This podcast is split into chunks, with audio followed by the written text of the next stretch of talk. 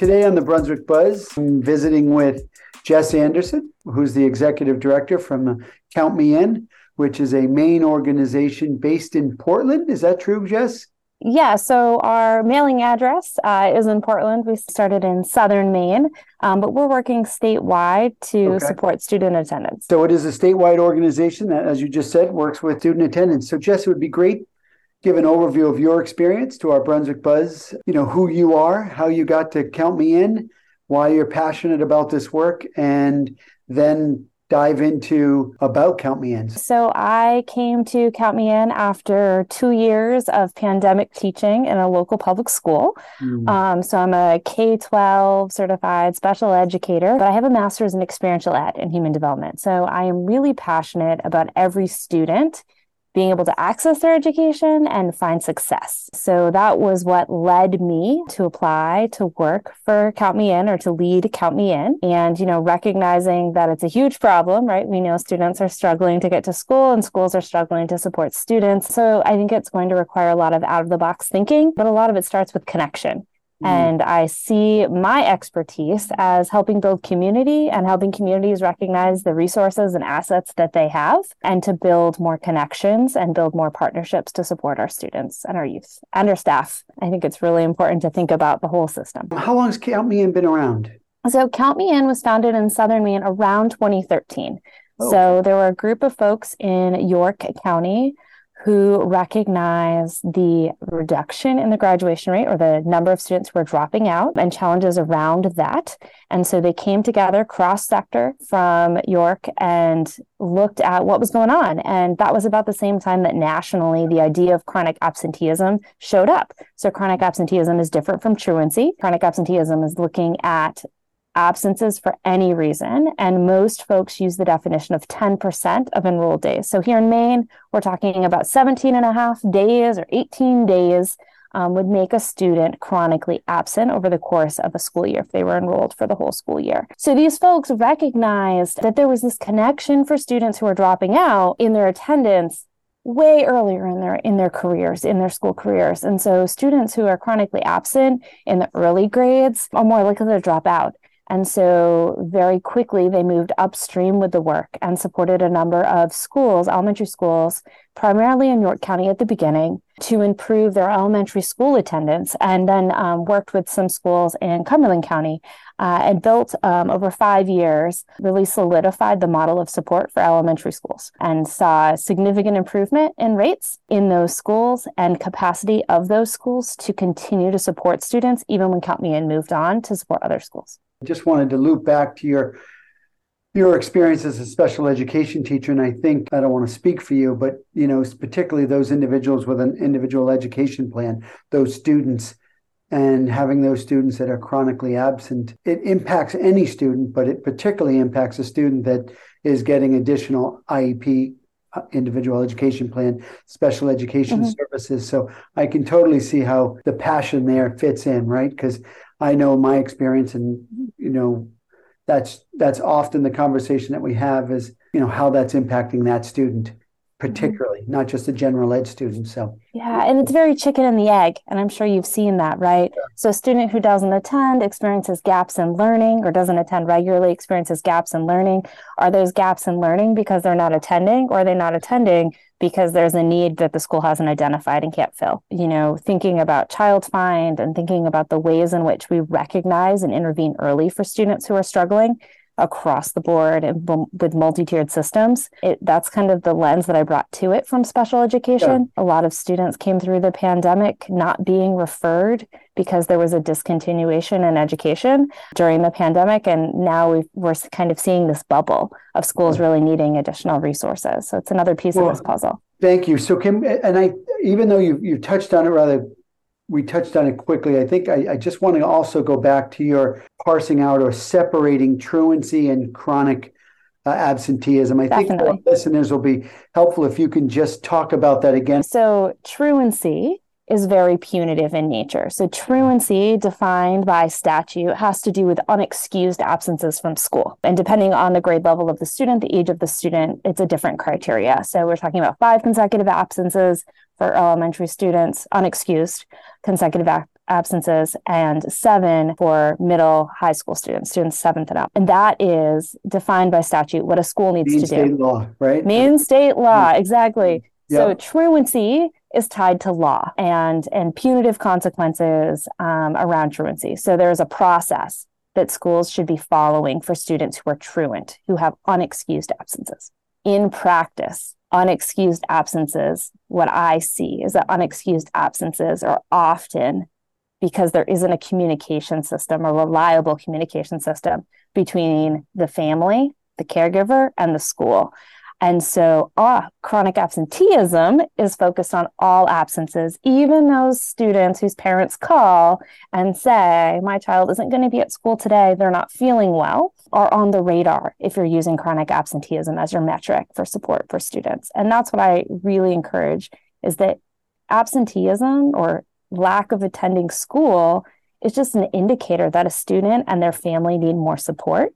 There's Great something going on. Thank you for setting us up on those two separate because I think that's important for folks to hear and understand. But I also wanted to know how, how many districts do you work with, or does that on a general, you know, time? Yeah. So like Yeah, so right now um, I'm coaching around 40 schools across the state of Maine. okay, As we record this, I'm in Oxford County. Tomorrow I'll be in Knox County.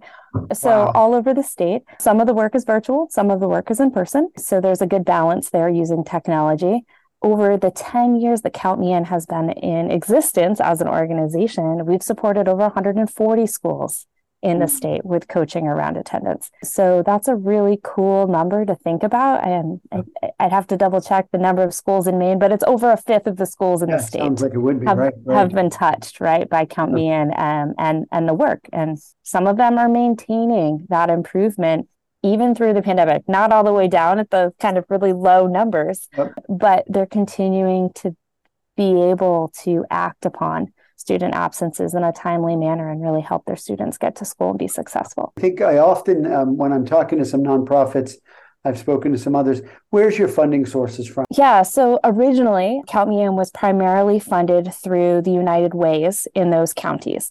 So Okay. a lot of the work was through the United Ways. And then there actually was a federal rural schools grant that supported some of the pilot work of the model. In the last three years, we've become our own individual nonprofit, independent nonprofit without a fiscal agent. And so we balance our income streams from fee for service. So when there's continued coaching with a school, the school Okay. kind of subscribes for the year to have that coaching support and hold space. It's a reasonable amount based upon the market value to expand our programming. So, to work with community partnership, right now I'm applying for some grants around early learning, how we help our, our youngest students transition into school and to help build healthy routines and support families and caregivers in that process. So, there is grant funding that we're also soliciting, and we do have some some individual donors that give.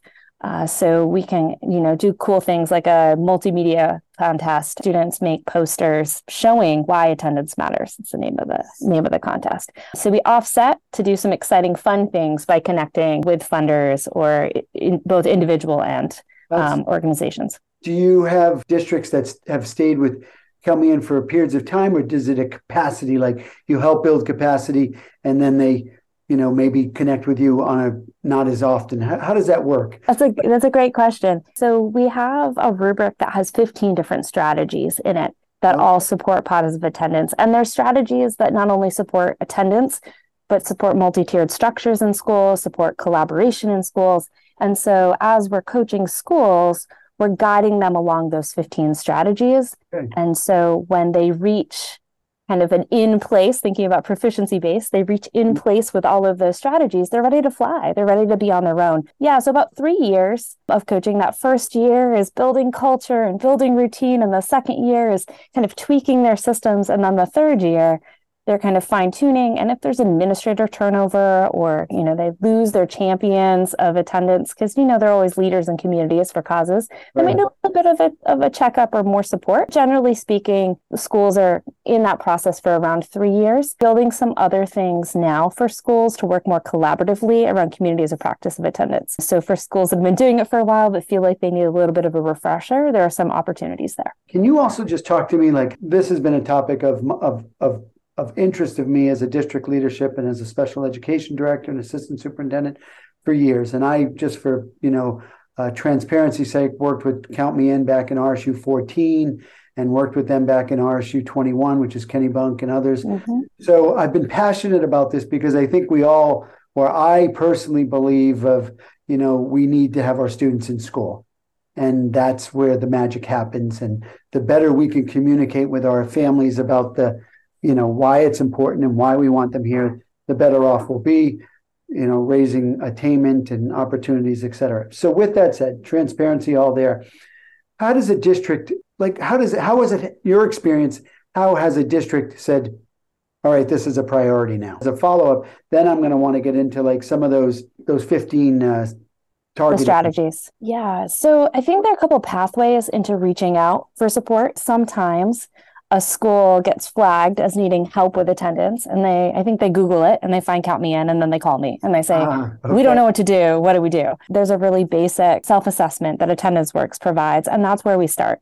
Um, it has 10 components to it so it's a little lighter than our model but it's a great place for a school to start who doesn't necessarily have the resources to dive into count me in services right away. So i will go over do a free consultation with that school. We'll look at the self-assessment and we'll talk about where their strengths are and then one or two areas that they want to grow in and i'll provide some resources or suggestions around those growth areas.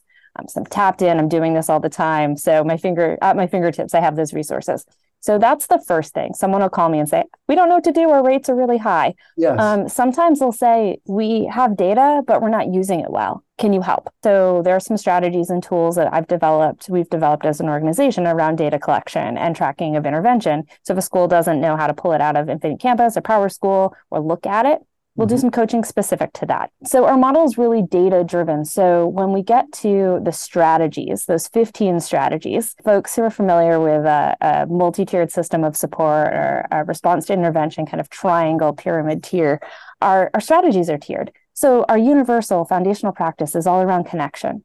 It's positive connections with students and positive connections with their families, with their caregivers, the adults in their life, and with community partners who can support students. So every community has community agencies within their region that they can tap, but every community has different needs. Sometimes, sometimes you have to even develop those relationships and those partnerships and those coalitions to support students. So the first step, the base, the baseline we're all looking at is connection. Do students have a voice at school? Is that voice heard? Do families have a way to provide feedback to school, both individual and collectively? And when you meet with families or a student is has a challenge, and it doesn't necessarily mean to be an attendance challenge, and you have a meeting with a family, do you assume the response that you need to take? The best example of that is a student who shows up tardy and the school says, Here, let me give you an alarm clock, right? We're making that assumption about why the student is absent or why the student is late. And so we're coaching schools to have a partnership conversation with the family to ask about what is success for your child? What does that look like?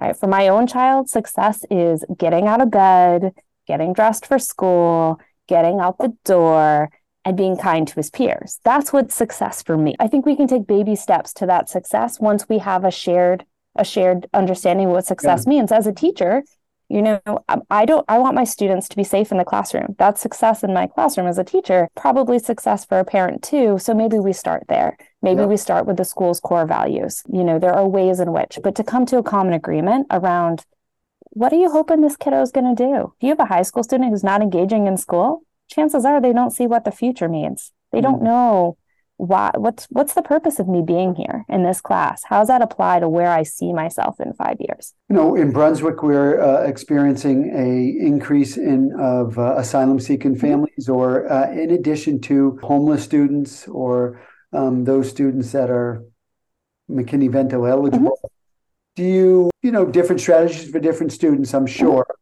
But can you just talk a little bit about those populations? So, I think one really simple strategy is making sure that you have the McKinney-Vento screener form as part of your paperwork for all new students. If it's not there, I would say do that. Um, I think that it's a universal strategy. It should not be an assumption. Oh, they're coming in late. Oh, they're they're coming in without the necessary paperwork. Let's make sure I throw that form in there. So that's the first one. The second one is when you have students who are new to your school, just like when you have staff who are new to your school, you need to have a process. You need to have a system for those students to become part of your community that's explicit. So mm-hmm. everyone knows that when there's a new student, they get a point adult, they get a peer buddy, they get shown the locker, the washing machine, and told who they talk to when X, Y, and Z happens, having that system in place. So when we have a lot of students in transition, having a plan for highly mobile students is really important. And that's where I see the overlap.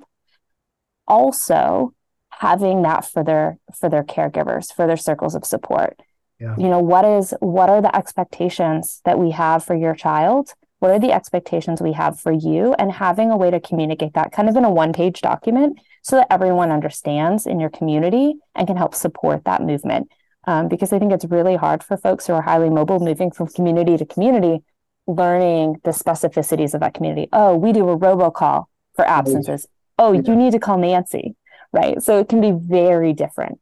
I, that's that's we've been talking a lot about a more centralized approach to our just registration in general. We um, have been working hard at that, you know, particularly around some of our and then in addition to when you have a language barrier, we've been working very hard on translation and, mm-hmm. making sure that it's in the individual's primary language and whatnot. The other piece to think about, not only their primary language, but how should they be receiving that communication mm-hmm. right? What is the means at which they can access the communication? You know thinking about schools who are using reach my teach as a service right which auto translates for you using whatsapp. It's beautiful it's accessible. Um, so thinking about that the system you're using to to communicate is actually two way it is effective you know, interesting you know you brought up reach my teach. We implemented that this year and it really has been a game changer. I think it would be really helpful to spend some time on those strategies. And, and maybe as I think about this, you know, what strategies from a leadership perspective versus a classroom teacher perspective. Mm-hmm. So I talked about connection. That's the big the first chunk of our work, right? So positive connections, building connections, how do you connect, how do you communicate? The second one is around monitoring attendance and building a culture of attendance. So, to build a culture of attendance, you need everybody on your team at a school to build a culture of attendance. The leader needs to exemplify what those expectations are, mm-hmm. needs to provide training, needs to provide resources. If you're a school who's using, um, who's implementing PBIS or other positive behavior supports, mm-hmm. including attendance as something you're recognizing proactively. You don't want to flag for perfect attendance, right? But recognizing improvement, recognizing good attendance, coming up with a shared understanding of what it means to to be attending in a good way in a regular way so that monitoring piece building attendance into whatever tiered response data you're collecting. So don't just look at academics. Yeah. Um, so as a leader, making sure that attendance is part of the conversation when students are being recommended to an intervention team, including that data in your overview. Sometimes we forget it. We just look at the academic pieces and they're they're connected. So that's that's the monitor step and reviewing your data with regularity. So providing space for that data to be reviewed as a leader, developing a system and either delegating that to, to a small group of people, but making sure that that's on your to-do list as the leader. You got to know what your rate is at, you know, yeah. approximately, and we can build some tools around that. I want to just let our listeners know that's been one of the things that we've been working on all year. And I, you know, for lack of a better phrase, we've been make, trying to make sure that our data is accurate. We've had, you know, some transitions in mm-hmm. technology and program, blah blah blah. But really, we we've recently had a meeting where we're like, we finally, uh, not finally, we decided and said, our data is rich. It's it's right. It's correct. It's rich. How about from a classroom teacher perspective? So the first thing for a classroom teacher perspective is that as a teacher, make sure you take accurate attendance. Gotcha. And it can be really hard. I had to set an alarm on my phone to make sure I actually took attendance. So make sure you're taking accurate attendance, coming up with an error system, error check system for yourself if you're not, or as a school leader, coming up with an error check system, yep. um, or using a tool like an electronic pass system to help simplify that at a, at a, at a um, school that has multiple blocks. Um, mm-hmm. So there are ways you can simplify that task. So that's one. Two, when a student's absent, acknowledge that they were missed. When they return, acknowledge that they were missed. If it's an extended absence, plan for their absence, maybe connect with them. And each school should develop a threshold um, and expectation. My recommendation is the person who is the closest and most connected with the student. So their classroom teacher, their advisor should be the first person who's reaching out to a student Connected. through a reliable means to communicate that. Okay. Even if even if they're out for something you know about, if they're out for three days because they broke their arm and they needed surgery, sending a quick email that says I'm thinking of you, just like you would to your, you know, your aunt who broke her arm, is mm-hmm. really powerful for kids. Lets them know they're seen. That's great. That's that's great. So making sure closest to that student is the, the the the, key. I just like to also just talk about the taking accurate attendance. That's again, you know, you use the high school example with multiple blocks and whatnot. That's it's hard, but it is so vital because when you look at those 700, 800 students, you got to make sure your data is accurate and correct. So, and and okay. you might make mistakes. Um, so having having a system that has some checks and balances in it, whoever's resolving that has the ability to kind of ask and acknowledge. Sometimes you might make a mistake. You might forget to take your attendance for a full day and need to reconstruct it the next day. It might yeah. happen. And just having a growth mindset. The third part of our work is all around intervention. And so developing interventions that work for your community. So, for example, if you look at your aggregate data and you say, oh my goodness, look how awesome our third grade attendance is. And they're like, whoa, what's going on with the fourth graders? Or what's going on with, with Miss Brown's classroom or Mrs. Anderson's room? There's something there. Digging into that and thinking about tier two interventions or group level supports for buckets that need more work and allocating resources appropriately and then for individual kids, really working collaboratively to address what's going on and picking a threshold that makes sense for your community, volume wise, but saying, you know, if a student misses four days, we're going to sit down and have a staffing. We're going to meet as a team of folks that connect with that student and start to brainstorm what might be going on. And if it's excused, it's a chronic health condition, making sure that student has a 504 and IEP. If it's excused, you know, it's this weird, acute, weird stomach bug that's going around, the kid's out for seven days, having a plan when that student comes back so they're not overwhelmed mm-hmm. by all the stuff they missed. Every day is important. Being at schools every day is important. We need to take care of ourselves. If we're actively sick, we shouldn't be there, but that's a balancing act for a lot of folks. And so recognizing that the more you talk about this in the way that I know our educators listening to this will think about, but that that pyramid, that tiered approach, the the more you talk about this, you know, this is what we do for everybody, tier one. This is what we do for this is more a higher intervention and so on and so forth, up the pyramid, if you will.